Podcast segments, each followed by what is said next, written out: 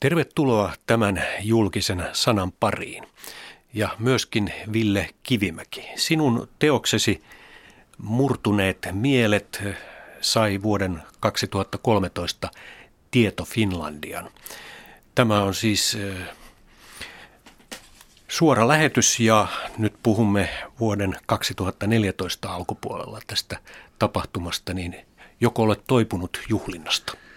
Joo, kyllä ne kotiolot ja työ vie ihan yhtä lailla mukanaan, että, että tuota, joulun aikana ehti kyllä ihan viettää ihan täyden lomaan, että, ja mukavahan nämä riennot on ollut, ettei ei tässä niin kummo, kummosta toipumista ole tarvinnut. Ee, olitko yllättynyt tuosta voitosta? Ee, no joo, kyllä lopulta tietenkin siinä oli kuusi, kuusi kirjaa loppusuoralla, kaikki hyviä kirjoja. Se on aina sitten ää, sattumankin kauppaa, että mikä miellyttää valitsijaa, mutta, mm.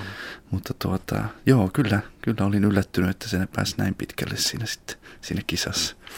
No nyt kun se huomioarvo sitä kautta tuli, niin tämä kirjasi Murtuneet mielet, joka kertoo viime sotien suomalaisista taistelijoista, joille ei käynyt useimmille niin hyvin. He eivät haavoittuneet välttämättä fyysisesti, mutta henkisesti ehkä sitäkin enemmän. Ja se ei välttämättä näkynyt päälle päin.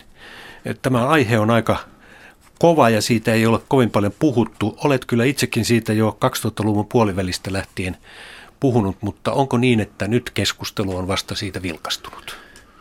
No, tuntuu, että se keskustelu on nyt ainakin ollut hyvin vilkasta, että ähm, ehkä on käynyt enemmänkin niin, että se keskustelu on nyt siirtynyt entistä voimakkaammin, voimakkaammin sitten julkisuuteen ja näin, että, että minulla on sellainen vaikutelma, että perhepiirissä sukulaisten omaisten kesken näistä asioista on puhuttu kyllä jo jonkun aikaa ja, ja näin, mutta ne on jäänyt aika lailla sinne perheiden sisäisiksi asioiksi.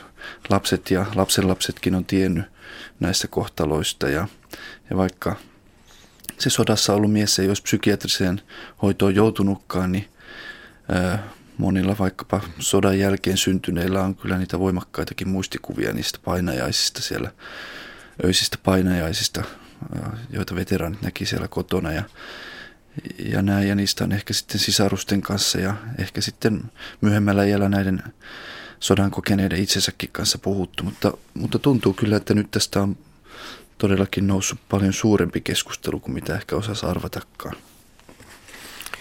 Suurempi keskustelu kuin osasi arvatakaan. Varmasti niin itsellenikin. Siis minä olen Juha Kulmanen ja itselleni tämä oli hyvin henkilökohtainen aihe.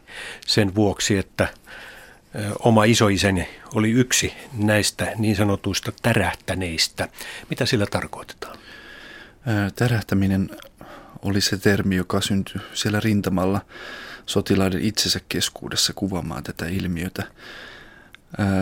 Se on siinä mielessä erittäin kuvaava termi, että jo sieltä talvisodan alusta alkaen se ehkä tyypillisin mieleltään järkkynyt sotilas oli näiden ankarien tykistökeskitysten uhri. Ja siinä tärähtämiseen liittyy tämmöinen tämmöinen merkitys ulkoapäin tulevasta iskusta, joka todella täräyttää ihmisen raiteiltaan siinä sanassa on myös tietty määrä armollisuutta sikäli, että se, se tuntuu viittaavan ennemmin tämmöiseen jopa fyysiseen haavoittumiseen kuin puhtaasti psyykkiseen hulluksi tulemiseen, niin kuin sitä asiaa silloin tavattiin sanoa. Se myös vähän hälventää sitä rajaa ää, esimerkiksi aivotärähdystapausten kanssa, joita myös syntyi paljon siellä tykistökeskityksissä – ja usein olikin vaikea sanoa sekä lääkärin että sotilaiden itsensä, että, että oliko se vapiseva mies saanut todellakin aivotärähdyksen vai oliko kyseessä niin sanotusti puhtaasti psyykkinen häiriö. Sotapsykiatrit käytti sitten eri termistöä, mutta en ole pystynyt sitä ihan varmuudella selvittämään, syntyykö tämmöinen tärähtämissana käytetään tänä päivänäkin mm. siis tässä merkityksessä. Niin se on vähän tärähtänyt. Niin se on vähän tärähtänyt. Mm että syntyykö se sana tässä merkityksessä nimenomaan talvisodassa, vai käytettiinkö sitä ehkä jo aiemminkin näin, mutta hyvin kuvaavaa se kyllä olisi, että se olisi syntynyt siellä talvisodassa, koska se viittaa niin suoraan näihin tykistökeskityksiin. No Ville Kivimäki, tämä Murtuneet mielet kirja puhkaisi siis tavallaan tämän nyt reilusti tämän hiljaisuuden, joka on tämän sodan psyykkisten seurausten ympärillä ollut. Ja omista tämän kirjasi äidillesi Leila Kivimäelle, elämänviisaalle ihmiselle, joka antoi virikkeen tähän työhön kauan ennen kuin sitä ymmärsinkään. No minä voisin puolestani sanoa, että minä omistan tämän radio-ohjelman, se on tietysti harvinaista yleisen omalle äidilleni, Maretta Pernulle, joka on myös elämänviisas ihminen ja joka tavallaan menetti isänsä, kun oli tämä tärähdys. Me puhumme nyt tässä ohjelmassa kahden isoisän kautta tästä sinun kirjasi teemasta, sodan psyykkisistä seurauksista. Ne kaksi isoisää olivat tavallaan rintaman eri puolilla. Kummatkin sattuvat nyt sitten jollakin lailla olevan suvussa. Oman isoisäni jo mainitsin ja sitten vielä lähisukulaisteni isoisä, joka oli yksi keskeisistä sotapsykiatreista, joka määritteli sitten, että kuka on tärähtänyt ja millä lailla tärähtänyt ja niin edelleen. Nyt kuullaan Jorma Honkasen lukema näyte hänen sodan loppuvaiheessa kirjoittamastaan tekstistä. Jo viime maailmansodan aikana sodan kuluessa Saksan armeijasta vapautettiin kotinsa satoja tuhansia sotilaita, jotka ruumiillisista tai sielullisista syistä eivät kestäneet kenttäelämää. Tämä koskee etenkin niitä psykopaatteja, jotka sairastuivat niin kutsuttuihin sotaneurooseihin, etenkin hysteerispohjaisiin vapinoihin ja muihin sellaisiin. Suuri oli niidenkin luku, jotka tarkoituksellisesti etsivät ja löysivät tilaisuuden vetäytyä rintamalta, ja jotka tällä teollaan osoittivat itsensä luonteeltaan ala-arvoisiksi. Mainitut sotaneurootikot polveutuvat harvoin poikkeuksin alhaisista kansankerroksista, olivat yleensä pehmeäluonteisia, holtittomia, asosiaalisia, henkisesti vähäarvoisia henkilöitä, joille juuri ala-arvoisuutensa vuoksi sosiaalinen nousu ei ollut onnistunut, ja jotka kykenemättömyydessään pyrkivät vapautumaan leipataistelusta ja turvautumaan muka sodan uhreina valtion elätettäviksi. Näin. Tunnistitko, kenen tekstistä oli kysymys Ville Kivimäki? Joo, toki. Se on, se on sinun kirjassasi julkaistukin niin Joo. ja vähän muuallakin. Yrjö K. Suominen. Yrjö K. Suominen oli yksi keskeisistä sotapsykiatreista ja hän oli myöskin lääkintäeverstiluutnantti ja 15 000 sotilaan tota, joukkojen niin kuin ylilääkäri tässä tapauksessa. Joo, hän tosiaan toimi siinä mielessä – psykiatriksi harvinaisella paikalla, että hän ei ollut, hänen tehtävänsä jatkosodassa ei ollut varsinaisesti psykiatrina, vaan divisioonan lääkärinä, joka oli hyvinkin vaikutusvaltainen paikka tuolla syvärillä, muistaakseni 11 divisioonan, ää, divisioonan lääkärinä. Divisioonan lääkäri siis vastasi divisioonan lääkintähuollosta. Hän oli eh, enemmänkin kuin tämmöisiä varsinaisia hoitotehtäviä, niin hänellä oli sitten tämmöistä hallinnollista johtamista. Se työ koostui tällaista sen divisiona lääkintähuollon johtamisesta ja siinä työssä Yrjö Suominen määritteli sen linjan, miten tässä kyseessä divisioonassa muun muassa näistä tärähtämisistä, miten niitä hoidettiin ja käsiteltiin. No tässäkin kävi ilmi tässä näytteessä, että eh, kaiken perustana oli se, että pelättiin, että siitä tulee jonkinlainen epidemia, että eh, jos annetaan tälle tärähtäneille periksi, niin sitten niitä tulee kohta rivissä vaikka kuinka paljon, ja se oli huomattu siis jo ensimmäisen maailmansodan aikana Saksassa, että näinkin. Joo, kyllä. Ja sitten ehkä Saksan 30-luvun ideologia vielä korosti tätä, ja siitä tuli vaikutteita Suomeen. Joo, Joo, kyllä nimenomaan se suomalainen psykiatria rakentui saksalaisen psykiatrian varaan. Ei niinkään natsipsykiatrian varaan, vaan jo sen vanhemman ää, Weimarin Saksan psykiatrian varaan, joka sekin oli varsin jyrkkä asenteessaan tätä ilmiötä kohtaan. Ehkä kuvaavaa on tästä, just tästä epidemia-ajattelusta on se, että Yrjö Suominen silloin jatkosodan hyökkäysvaiheessa jo raportoi, että nyt ne alkaa näyttää siltä, että niin sanotusti tavallistenkin rintamamiesten parissa aletaan lähestyä tämmöistä henkistä murtumispistettä. Ja vaikka lääketieteellisesti ilmiö voi olla ymmärrettäväkin, niin tuota, jotta tästä tämä ei leviä holtittomuuksiin tai leviä liian laajalle tämä, tuota, tämä, tämä ilmiö, niin siihen on suhtauduttava enemmän kurinpidollisena asiana. No niinkö siihen suhtauduttiin? Sitä on vaikea sanoa, miten tarkalleen ottaen toimittiin siellä kenttätasolla. Siitä on varsin vähän dokumentteja. Mutta, mutta kyllä, kyllä se kynnys evakuoida nämä miehet psykiatriseen hoitoon oli erittäin korkea. Ja etenkin silloin 41 hyökkäysvaiheessa ää, suuri joukko niistä miehistä, jotka tuomittiin esimerkiksi karkuruudesta tai muista tottelemattomuusrikoksista, niin vetosivat hermoihinsa ja sanovat, että he eivät enää kestä enempää. Heidän hermossa on riekaleina, he pelkää jatkuvasti, mutta, mutta tuota, ei heitä silti psykiatriseen hoitoon lähetetty. No tässä kirjassasi on aika monta näitä sotapsykiatria mainittu Yrjö Suomisen lisäksi muun muassa Sven Donner ja Martti Kaila ja Konrad von Pag. Peter von Pagin isä lienee ollut ja hän on ollut myös keskeinen. Sven Donner on kuuluisa Donnereiden sukua ja Yrjö Suominen oli syntynyt räätälimestarin pojaksi Pietariin vuonna 1900. Joo. Hän, oli, hän ei ollut tätä eh, sillä tavalla kuuluisaa sukua, mutta hänellä oli, oliko hänellä tiukemmat asenteet kuin näillä muilla? Joo, räätälimestari tosin saattoi siihen aikaan olla jo hyvinkin kunnioitettava ammatti. ammatti. Sitä en tarkkaan tiedä hänen, hänen isästään sen enempää, mutta tuota, kyllä, kyllä Yrjö Suominen sikäli poikkesi muista, että just tämmöinen puhe, mitä tässä aiemmin siteerattiin, niin se oli, se oli jyrkintä puhetta, mitä näistä sotaneurootikoista käytettiin. Sitä on itse miettinyt, että oliko Yrjö Suominen käytännössäkin niin ankara tai poikkeuksellisen ankara vai oliko hän vaan puheessaan ja hmm. puheessaan tämmöinen jyrkin joukosta. Tullaan tähän vähän myöhemmin tässä julkinen sana ohjelmassa, sillä minulla on ääninäytteet sekä mm, isoisästäni että myöskin Yrjoko Suomisesta, jotka eivät suoraan liity sotaan, mutta kertovat heistä ihmisinä. Kuunnellaan ne kohta, mutta sitä ennen isoisästäni Mikko Pernusta julkaistu ote elämän sisältö kirjasta, tai itse asiassa on ilmestynyt Toijalan sanomissa.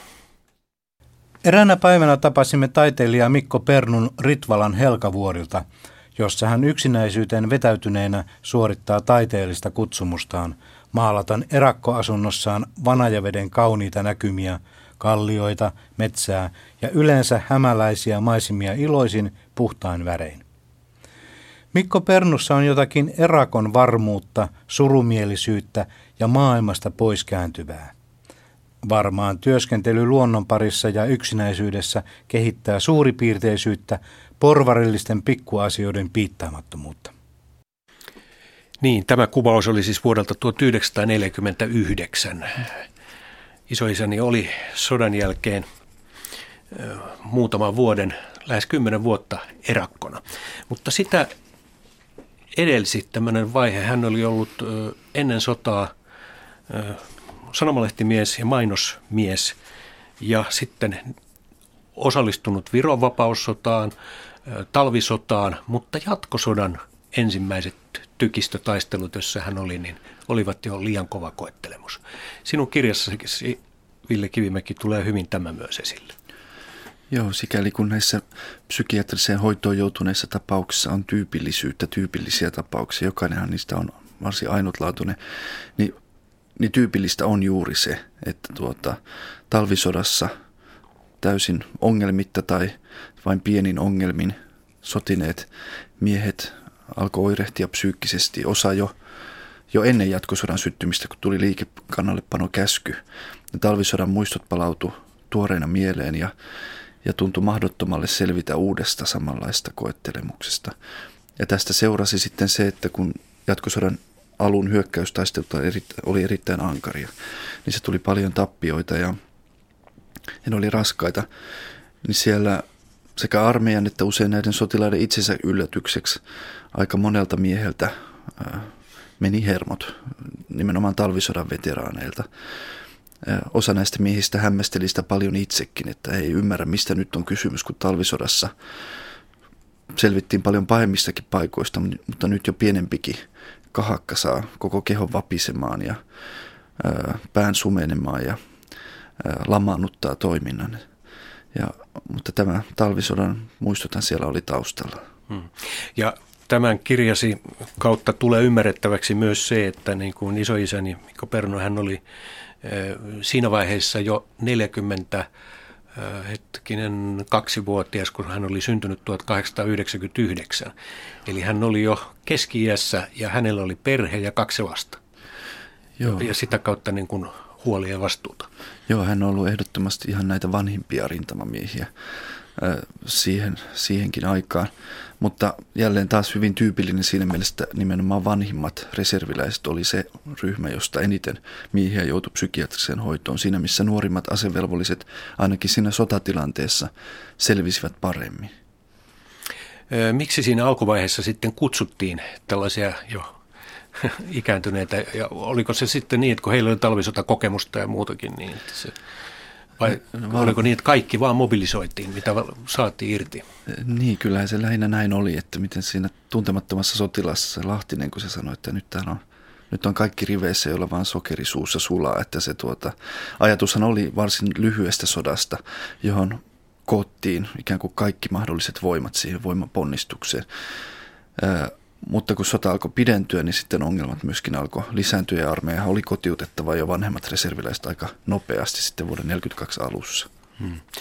No, isoisäni kotiutettiin Veikkolan parantolaan, mutta kuunnellaan eh, sitä ennen eh, sotapsykiatri YK Suomisen näkemys, mitä tällaisille sodassa hermonsa menettäneille tai terähtäneille tai mieleltään sieltaan menneille olisi tullut tehdä. Vertausta käyttäen voinemme sanoa, että mikäli tämä vajaakelpoinen aines voitaisiin poistaa yhteiskuntaruumiista, niin poisto parantaisi yhteiskuntamme toimintakykyä ainakin saman verran kuin kymmenkiloisen lipoman poisleikkaaminen yksityisestä kansalaisesta parantaa hänen toimintakykyään mutta itse asiassa nopeahkon kasvunsa ja sisältämänsä antisosiaalisuuden vuoksi ynnä muista syistä tämä vajakelpoinen aines ei ole pelkkä lipoma, vaan tumor ad malignum vergens. Ja Ville Kivimäki, mitä tämä tarkoitti?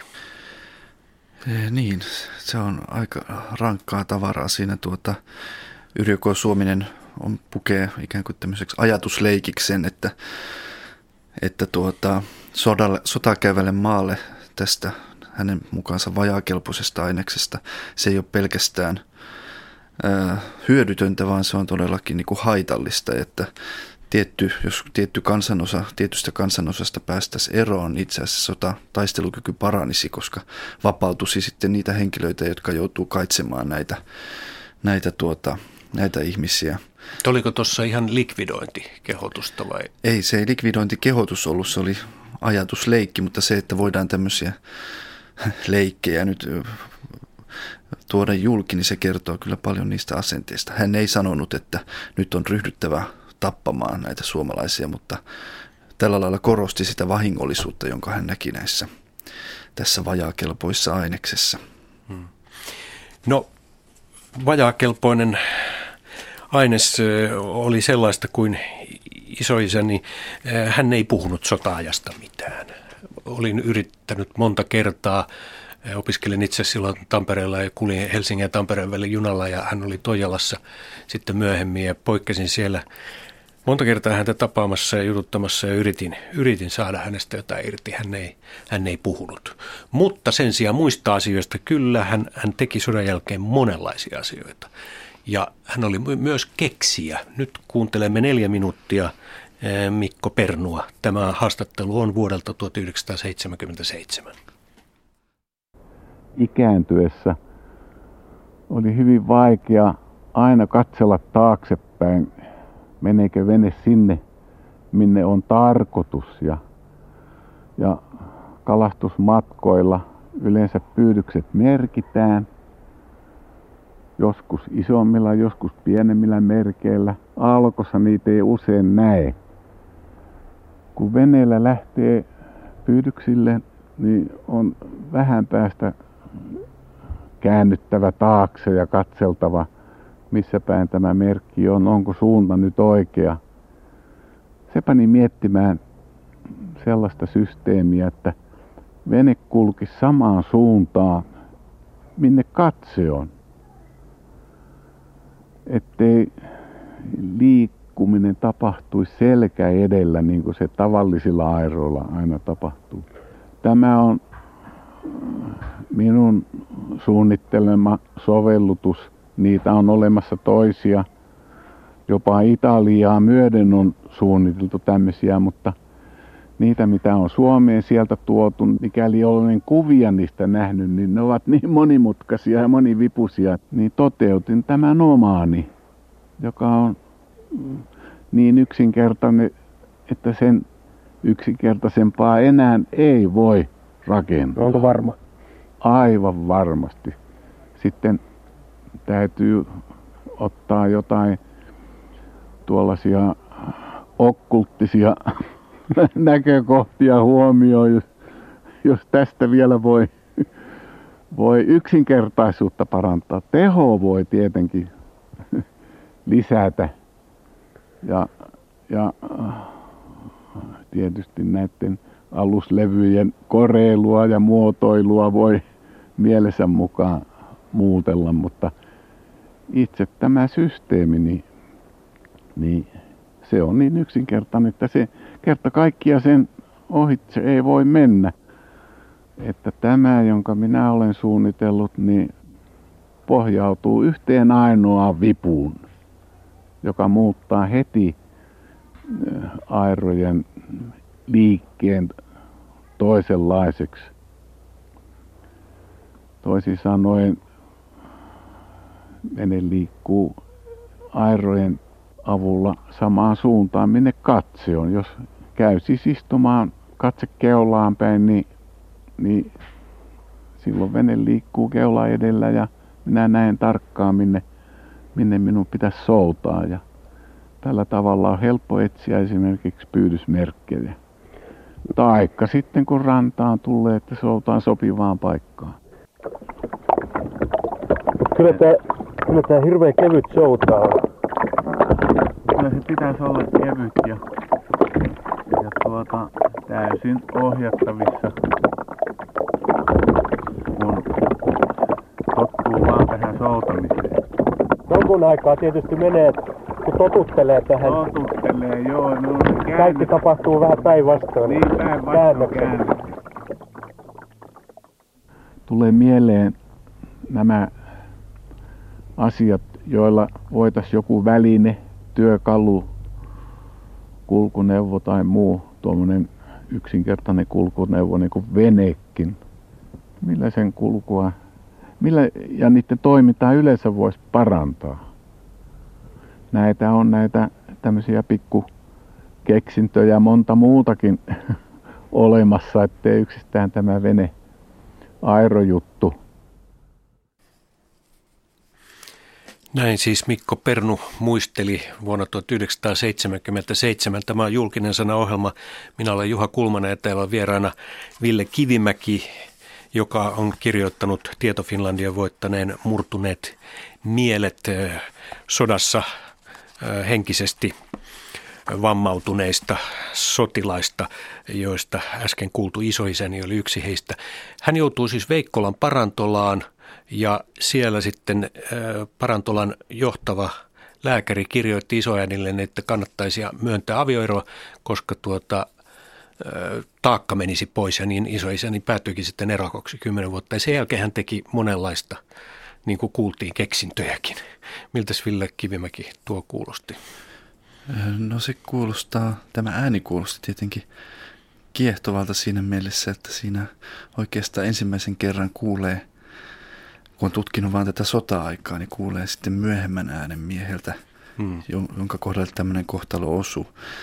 Mutta tuota, tämä, ensinnäkin tämä, että lääkäri kirjoitti tämmöisen kirjeen miehen vaimolle, tuntuu aika erikoiselta, että lääkäri, lääkärin määräyksestä avioeroa. En tiedä, onko se varsinainen määräys, niin, ehdotus. Mutta, mutta. Ehdotuksesta. Mm-hmm. Mutta tämä erakkous on, on, on kyllä hyvin kiinnostava. Tuntuu sillä, että vastaavia tapauksia on ollut kyllä muitakin, jotka, joka, jotka joko lähtivät konkreettisesti erakoiksi tai sitten tuota, sulkeutuvat ikään kuin oman mielensä erakoiksi niiden sotakokemustensa kanssa. Eli sulkeutuvat täysin siitä, mitä heille oli mm. tapahtunut. No, hänhän palasi sitten elämään myöhemmin. Vielä monella lailla siitä kuulemme vähän myöhemmin, mutta mennään tuohon mm, toiseen tapaukseen, eli tähän sotapsykiatreihin. Kerro vielä Villi Kivimäki heistä, olivatko he kovia? Ja, ja sanoit, että he eivät natsisaksan ideologiaa suoraan kyllä soveltaneet. Välillä tuntuu, että aika lähellä oltiin. Joo, se, kyllä he kovia olivat. Se oli ää, nykynäkökulmasta hyvinkin kovia. Se, se on vaan liian helppo tapa aina käsitellä se asia, että tässä on kyse natseista tai näin. Se oli sen ajan yleinen psykiatrinen trendi muuallakin kuin natsi-Saksassa. Se oli jo ennen natseja. Saksassa se oli muualla, muualla muissa maissa yhtä lailla siis tämä asenne, että ää, mieleltään järkkyneet sodassa mielensä, mielenterveytensä menettäminen pohjimmiltaan kertoi siitä mielen sairaudesta jo ennakkoon, siitä tämmöisen henkilön heikkoudesta tai sairaaloisuudesta. Se oli se yleinen ajattelutapa silloin. Mutta tuota, heillä oli läheiset suhteet saksalaiseen psykiatriaan, mutta ne oli muodostunut jo ennen – ne keskeiset opinkappaleet oli tullut Suomeen jo ennen natsien valtaan nousua. mutta totta kai se, sitä on samoin kuin Saksankin kohdalla on vaikea erottaa. Myös saksalaispsykiatrit ei välttämättä niin paljon mielipiteitä muuttaneet sitten, kun natsit nousi valtaan. Siinä oli aika suoria jatkumoita siitä aikaisemmasta, että sitä, se ehkä on liian helppo dramatisoida se, että sitten alkoi natsien aikakausi, joka muutti kaiken. Niin.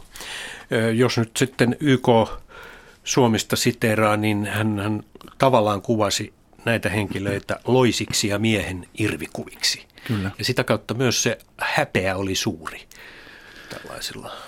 Se on ollut ihan se keskeinen kokemus ja tunne, joka siihen psyykkiseen vammautumiseen on liittynyt.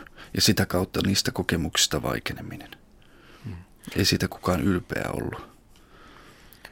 Eli pikemminkin vaiettiin. Kyllä. No miten nyt sitten näet, kun sanot, että sotapsykiatreilla oli tämmöinen jatkumo, niin eh, oliko myös sodan jälkeen sitten vai muuttivatko käsityksiä? Kun tämä Yrjö Suomisenkin juttu, se julkaistiin 45 sotilaslääketieteellisessä aikakauskirjassa. Joo. Eli, eli jo tavallaan kun toinen maailmansota oli niin kuin päättymässä. Joo, kyllä. Ja Suomen sodat takana. Joo, kyllä, kyllä niissä hyvin pitkää jatkuvuutta oli ja se oli oikeastaan itselleni hämmästys, miten pitkälle sitä jatkuvuutta löytyykään, että että 60-luvulla käytiin jo jonkun verran miedommin termeistä keskustelua, mutta oikeastaan vasta sitten 90-luvulta alkaen ja 90-luvullakin ilmeni vielä aika jyrkkiä, hyvinkin jyrkkiä mielipiteitä tässä asiassa, joskaan nyt ei enää puhuttu tietenkään irvikuvista tai loisista tai käytetty tämmöistä termistöä, mutta, mutta tuota, kyllä sitä jatkuvuutta oli paljon. Etenkin sodan jälkeen nämä psykiatrit ajatteli, että se tiukka linja, joka sodan aikana vallitsi, se oli nimenomaan onnistunut. Ja että sitä piti jatkaa sodan jälkeenkin, jotta nämä mieleltään vammautuneet miehet ei alkaisi taakoittaa kansantaloutta sotainvalidihakemuksilla. Niistä ei tullut myöntää sotainvalidikorvauksia näistä psyykkistä vammoista. Ja myönnettiinkö niistä? Ei niistä myönnetty. Eli siinä mielessä sotapsykiatrit pystyivät vaikuttamaan hyvin. Kyllä, kyllä he vaikuttivat ihan konkreettisesti. Niitä? Ilmeisesti anomuksiakin tuli suhteellisen vähän, mutta ne anomukset, jotka tuli, niin nekin oli kielteisiä, niin suhtauduttiin kielteisesti. Jos anomuksia tuli vähän, niin se kertoo siitä häpeästä, kun ajattelee, että olet sanonut, kuinka paljon näitä sodassa psyykkisesti vammautuneita oli. Niitä oli monen divisioonan verran. No, ei sen, no niin, itse asiassa on vaikea sanoa. Matti Ponteva on selvittänyt sen jo 70-luvulla, että 18 000 suomalaissotilasta joutui psykiatrisen hoitoon, mutta psyykkisten vammojen määrähän on arvaamattoman paljon vielä suurempi, mm. koska se kynnys joutua hoitoon oli erittäin mm. korkea. No nyt kun tässä on siteerattu professori ja ylilääkäri Yrjö K. Suomista, hän teki uransa Vaasan Mustasaaren mielisairaalan ylilääkärinä sitten sodan jälkeenkin, niin eli yli 90-vuotiaaksi. Tämä haastattelu on vuodelta 1988 ainoa suomenkielinen, jota löytyy Ylen arkistosta. Pohjanmaan radio aloitti, niin kuullaan nyt miltä kuulostaa YK Suominen.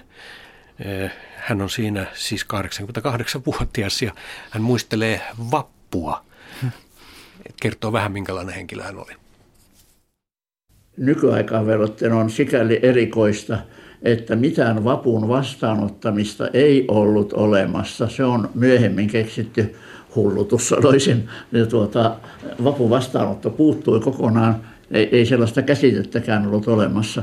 Kuului asiaan, että vappuaattona mentiin ajoissa nukkumaan, sillä tarkoitus oli vappuaamuna herätä virkeänä mieluimmin auringon nousun aikana tai ei ainakaan kovin paljon jälkeen. Ja ylioppilaslakki ei missään tapauksessa sopinut työn pimeydessä panna päähän.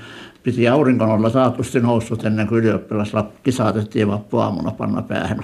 Että se oli, että siis koko vapu vastaanottaminen on täysin vieras ilmiö, mutta se tuli muotiin, en tiedä tuliko Ruotsista vai mistä – en tiedä. Mutta joka tapauksessa tuli muotiin vasta, kun minä olin ollut joitain vuosia ylioppilaana ja vanhempana kiiviksenä tietysti niin syvästi halveksin vapun vastaanottoa, että sen jälkeen minulla on ollut periaate, josta en ole kertaakaan poikennut, että vappu aamuna ei missään tapauksessa valvota minkään juhlan vuoksi jos vappuaamuna joutui tai vappuyönä valvomaan, niin se oli vain sitten, kun lääkärinä joutui päivystämään, jos oli silloin, mutta sehän oli aivan eri asia kuin juhliminen.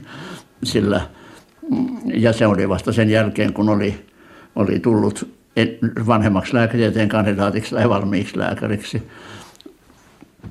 Mutta vappuaamuna mentiin sitten virkeinä ja levänneinä kello yhdeksältä ylioppilastalolta – Alppilaan, jossa laulettiin sitten ja siellä oli yleisöä ja ravintola tarjosi ylioppilaslaulajille simaat ja tippaleivät ilmaiseksi, koska esittivät tätä ohjelmaa. Ja ohjelman jälkeen sitten mentiin laulamaan Helsingin eri sairaaloihin, se kuului asiaan iltapäivällä. Muistan vaan siinä pikkuseikan, että eihän tietenkään – ylioppilaskunnan laulajat voineet tietää, mitä kaikkea klinikoita on, että yleensä käytiin suurimmilla sisätautikirurgia ja niin poispäin. Mutta sitten kun itse olin ollut korvaklinikalla jo, niin sanoin, että eikö mentäisi nyt korvaklinikallekin, jolloin laulajatoverini rupesivat nauramaan. Minä kysyin, mitä te nauratte? No mitäs kuuroille laulaa? Mä sanoin, että no minä lyhensin klinikan nimi, se on korvan enää ja kurkkutautien klinikka. No sanoin, että no jaa, mennään sitten, että kyllähän ne nenä- ja kurkkutautiset, vaikkei ne itse laula, niin voihan ne kuunnella, kun muut laulavat. Mm. Siihen aikaan oli tapana käyttää, käyttää ylioppilaslakkia vapusta syyskuun loppuun. Se kuului ihan aikaan, lokakuussa ei sitten enää sopinut. Mutta että sitä, nykyään se yleensä ei vapun jälkeen käytetä, mutta siihen aikaan se oli ylioppilailla tavallinen kesälakki. Olihan enonikin, joka kuoli nuorena keuhkotautiin Venäjällä tullut ylioppilaaksi, mutta tuota, ei niillä ollut tätä valkeita lakkia. Sen sijaan inkeriläiset, jotka kävi Pietarissa koulua, niillä menivät usein sitten Viipuriin viimeiseksi kouluvuodeksi ja tulivat Viipurista ylioppilaiksi. Sellainen oli muun muassa vanhimman sisareni mies, siis Lankoni, eh, aikoinaan toimittajana tunnettu Turun Sanomaan kulttuuritoimittajana Teppo Samo ja runoilija Anja Samojan isä. Mikä oli ilman muuta aina, aina niin oli taas leivoset ilmoissa leikkiä lyö. Se kuului ihan niin kuin jäänyt erikoisesti mieleen vappuna. Mutta sitten tuota, vaikka paljon laulettiin Toivo Kuulaa muuten, ja sehän oli erinomainen säveltäjä, niin ilmeisesti Toivo Kuulan vahva, vahvin puoli ei ole äh, iloiset laulut. Kuulolta on olemassa vappulauluja, kun semmoinen tuli, niin kyllä, kun semmoinen oli, niin kyllähän Heikki Klementti sen harjoitti ja jonain sitä vaulutti, mutta siitä ei tullut mikään pysyvä numero. Ja silloinen YLn varajohtaja, nyt jo kuollut, sanoikin, että hänestä tämä Kuulan vappulaulu on ikään kuin olisi kuolemaisillaan oleva keuhkotautinen, joka vappuna koittaa muistaa, nyt vappu on, nyt vappu on. Näin ylilääkäri Yrjö K. Suominen, YK Suominen muisteli vuonna 1988 entisajan vappua. Se oli siis ainoa ääninäyte, mikä hänestä on. Ville Kivimäki, kuulostiko hän kovalta sotapsykiatrilta tässä nyt sitten? No jota ei, on demonisoitu tietyllä tavalla. Ei, ei tokikaan, eikä häntä demonisoida tarvitkaan. Se tuota, tuota, tuota. Mutta se, mitä tuosta näkyy, on, on just tämä ylioppilaskulttuuri ja akateeminen kulttuuri, joka oli pitkälti se, joka myös erotti nämä sotapsykiatrit niistä miehistä, joita he hoisivat, jotka tuli hyvin erilaista piireistä. Ja tätä taustaa vasten monesti näillä psykiatreilla, lääkäreillä oli he hyvin helposti esimerkiksi diagnosoi vähäälysyyttä ja näillä potilaillaan. Itse on tullut enemmän siihen johtopäätökseen, että usein he ei vaan ymmärtänyt potilaita. Siinä oli selvä kulttuuriero näiden pientilallisten työväenluokkaisten potilaiden ja sitten tuota, akateemisesti sivistyneen lääkärikunnan välillä. Aivan, mutta kuten aikaisemmin sanoin, niin isoisäni Mikko Pernu ei ku, mm. kuulu tavallaan tähän välimmästä. Hän oli niin kuin tavallaan porvarillisuuden, 230-luvun eh, porvarillisen Suomen esikuva. Hänen perheestään on jopa Helsingin kaupungin museossa tällainen kuva.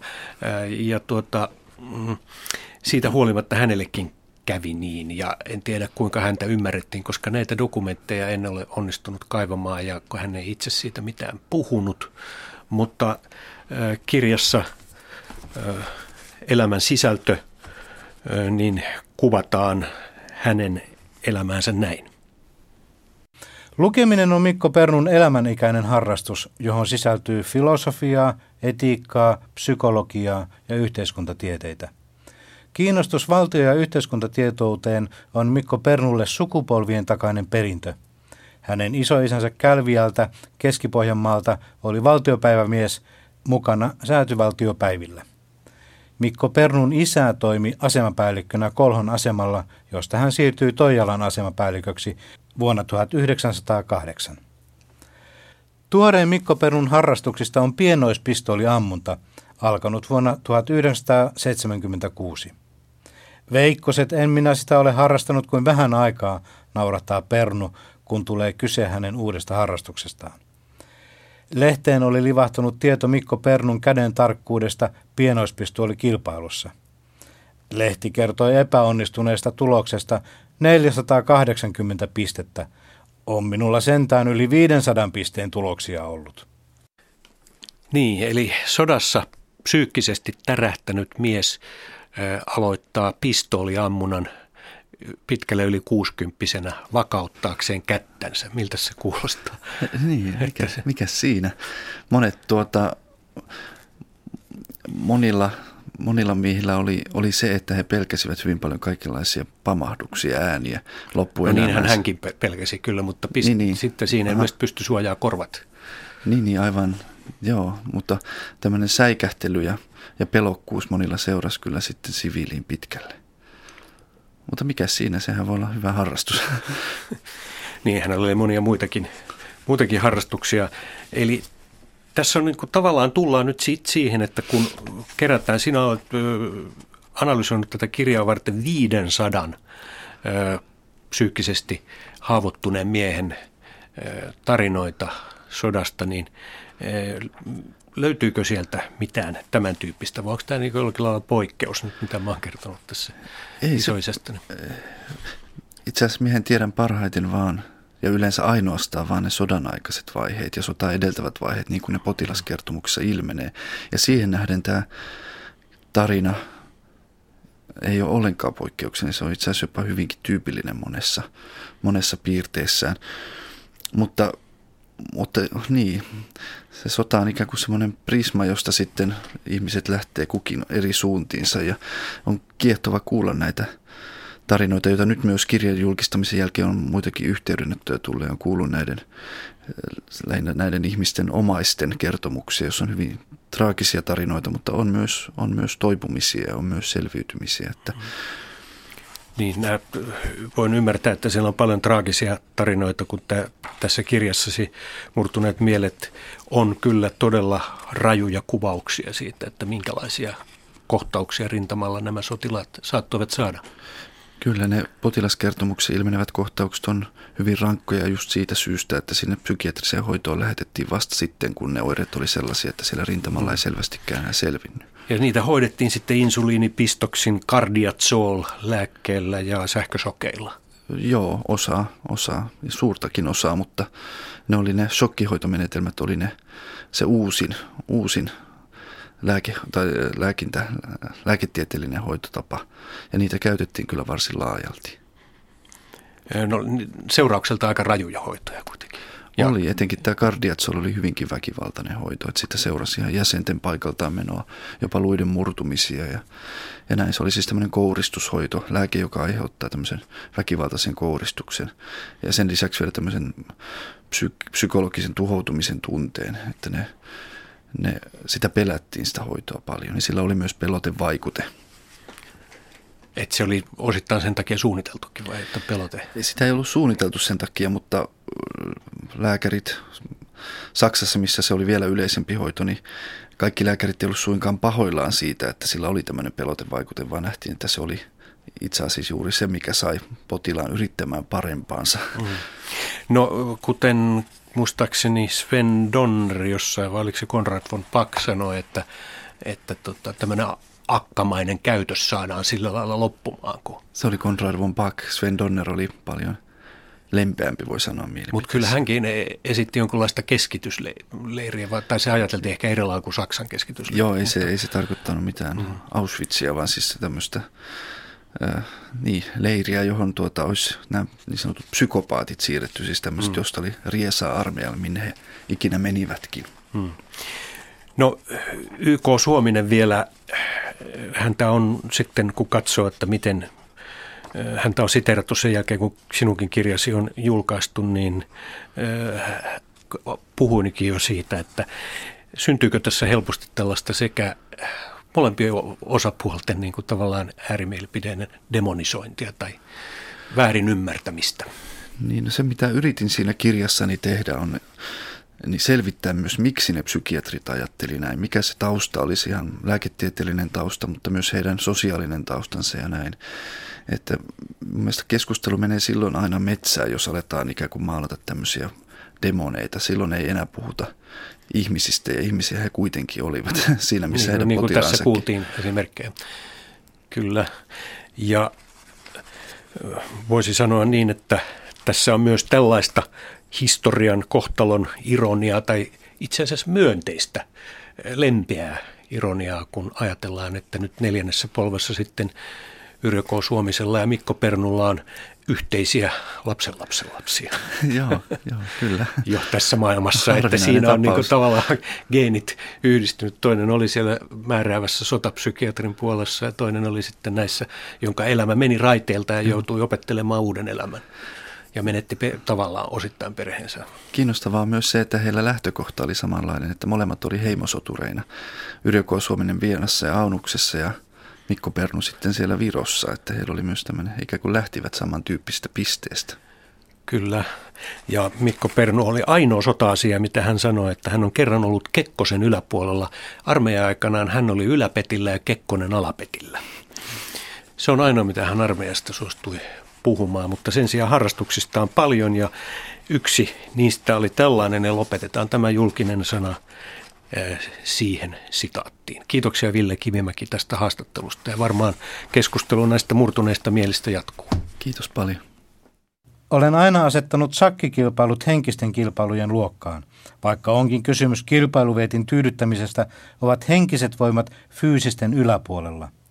Tärkeysjärjestyksessä ovat ensin henkiset voimat, sitten on monta porrasta tyhjää ja vasta sitten lihasvoimat.